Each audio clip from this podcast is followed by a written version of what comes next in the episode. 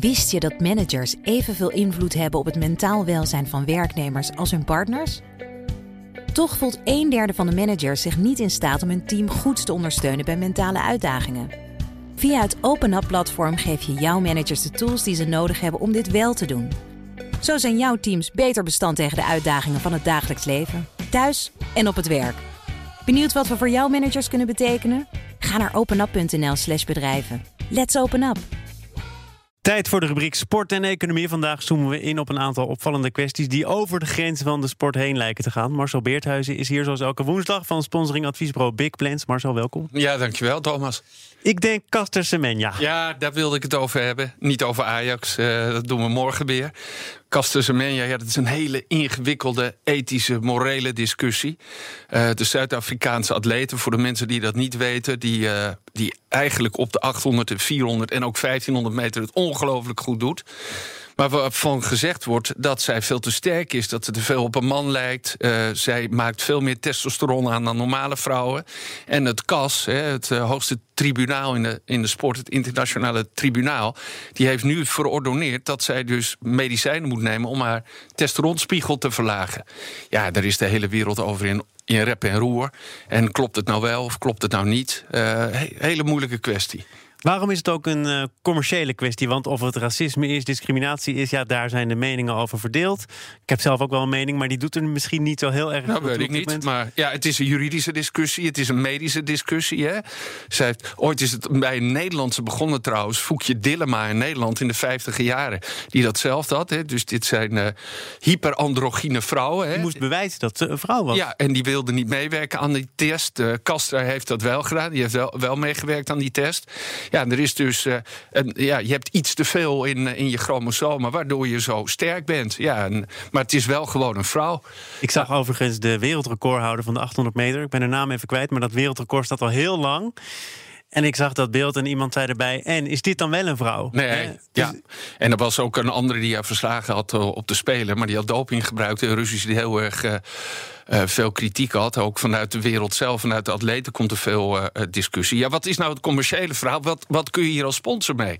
En, en durf je dit op te pakken? Nou, gelukkig is er altijd een bedrijf, vind ik dan, hè, die dat wel doet. En dat is Nike natuurlijk. En juist in, in, in de, de nieuwe campagne die er ook is over Just Do It, speelt zij ook een heel belangrijke rol. En zij is ook wat dat betreft een voorbeeld voor Zuid-Afrika, voor heel veel vrouwen, uh, voor heel veel mensen ja, die misschien niet weten waar waar, waar ze toe behoren, om het zo maar te zeggen. Dus uh, ja, zij hebben een geweldige campagne gemaakt. En, en uh, vind ik geweldig dat ze dat durven. En zo'n ook politiek statement durven uit te spreken. Niet voor het eerst, inderdaad. En overigens blijft zij er zelf ook vrij ja, misschien heeft ze er wel aan gewend aan de commotie inmiddels. Maar ze won haar laatste race onder de huidige omstandigheden. En, um, ja, nu weten we niet wat er gaat gebeuren. Nee. Dus dat is heel erg moeilijk. Want uh, ja, ze kan in hoger beroep gaan. Ze kan zelfs. Uh, hè, dit, dit gaat ook over de rechten van de mens. Ze kan misschien nog naar het Hof in, uh, in Zwitserland toe gaan. De vraag is een beetje wat ze moet doen. Dus ze moet dan medicijnen nemen. Dat heeft het KAS gezegd. En de IAAF, de Internationale Atletiek Federatie, die staat er ook achter. Ja, de vraag is of zij dat wil, ja of nee. En of ze moet gaan stoppen. En ze heeft een tweet uh, uit, uitgestuurd een paar dagen geleden... Waar, waar dat niet helemaal duidelijk is. En ze eigenlijk alle routes aangeeft op dat terrein. Wat denk jij van het argument dat zou hebben meegespeeld... dat zij altijd alleen maar wint en dat daardoor de sport niet meer spannend is... en dat het in die zin commercieel van belang is... dat er eens een keer iemand anders wint... ook al moet daar voor van alles wijken?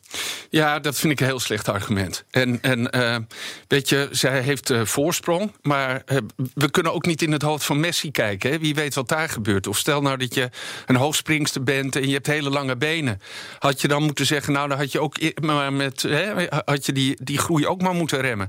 Dus dat, dat is zo moeilijk. En of dat dan die sport heel erg beïnvloedt, dat weet ik niet. Er zijn Usain Bolt was jarenlang de ongekroonde en de gekroonde koning van ja, de sprint. Die had, ook, die had, ook, gewoon 10 centimeter korter moeten zijn, natuurlijk. Ja, dus het dat is ook nog gewoon spannend wie er tweede wordt dan, of derde. Nou, ben ik daar te anticipatief nou, ja, voor? Ja, ja. je don't lose silver of je don't lose gold. Je, eh, hoe zeggen ze dat ook weer? Nee, het gaat natuurlijk bij die topatleten altijd om, om de hoogste prijs. Maar zelfs daar. Uh, en ze is wel eens een keer verslagen hoor. Maar nee, dat, dus ik, ik ben daar niet zo gevoelig voor dat het dan om commerciële redenen uh, dit verboden zou moeten worden. Of dat ze niet meer mee zou mogen doen. Of inderdaad die medicijnen moet nemen. Nog heel kort over wat een stunt zou zijn. Namelijk de marathon lopen in minder dan twee uur. Er is nu iemand, een wereldtopper, die heeft gezegd: ja, ik ga ervoor. Dat is uh, Kipchoge. Eliud Kipchoge, hè, die heeft het twee jaar geleden al geprobeerd. Monza, ook door Nike uh, gesponsord. Heeft hij toen net niet gehaald. Hè. 25 seconden kwam hij tekort. Dus ze willen onder de twee uur de marathon was nog een vertoning ook. Hè. Het was niet alsof hij daar nou in een pelotonnetje lopers liep. Hij nee, liep op een circuit. Nee, met hazen die de hele tijd in mogen stappen. Er, was, er reed ook een auto voor. Er waren heel weinig toeschouwers. Nu is er een nieuwe sponsor, Ineos. Dat is het bedrijf dat ook achter het nieuwe team van Sky zit. Hè, het wielrenteam. Uh, Radcliffe is een hele rijke Britse miljardair uit de chemische wereld. En die gaat dit nu sponsoren. Gaan ze in Londen lopen in september, oktober. Uh, met publiek erbij, ook wel weer met hazen. Dus het zal nooit een officieel record worden. Maar hij gaat, uh, hij gaat er ook voor om een, om een grens te breken. En wat valt jou op? Dat hij dus weer die grens probeert te Ja, dat hij dat doet en dat er nu weer een nieuwe partner is. Want hij wordt gesponsord door Nationaal Nederland en Nike. En nu is het toch weer een andere partij gevonden. Het lijkt een beetje op een Red Bull-achtige actie. Maar ja, om onder die twee uur onder, uh, om daaronder te komen, dat zou wel heel bijzonder zijn. Wist je dat managers evenveel invloed hebben op het mentaal welzijn van werknemers als hun partners? Toch voelt een derde van de managers zich niet in staat om hun team goed te ondersteunen bij mentale uitdagingen. Via het Open Up platform geef je jouw managers de tools die ze nodig hebben om dit wel te doen. Zo zijn jouw teams beter bestand tegen de uitdagingen van het dagelijks leven, thuis en op het werk. Benieuwd wat we voor jouw managers kunnen betekenen? Ga naar openup.nl/slash bedrijven. Let's open up!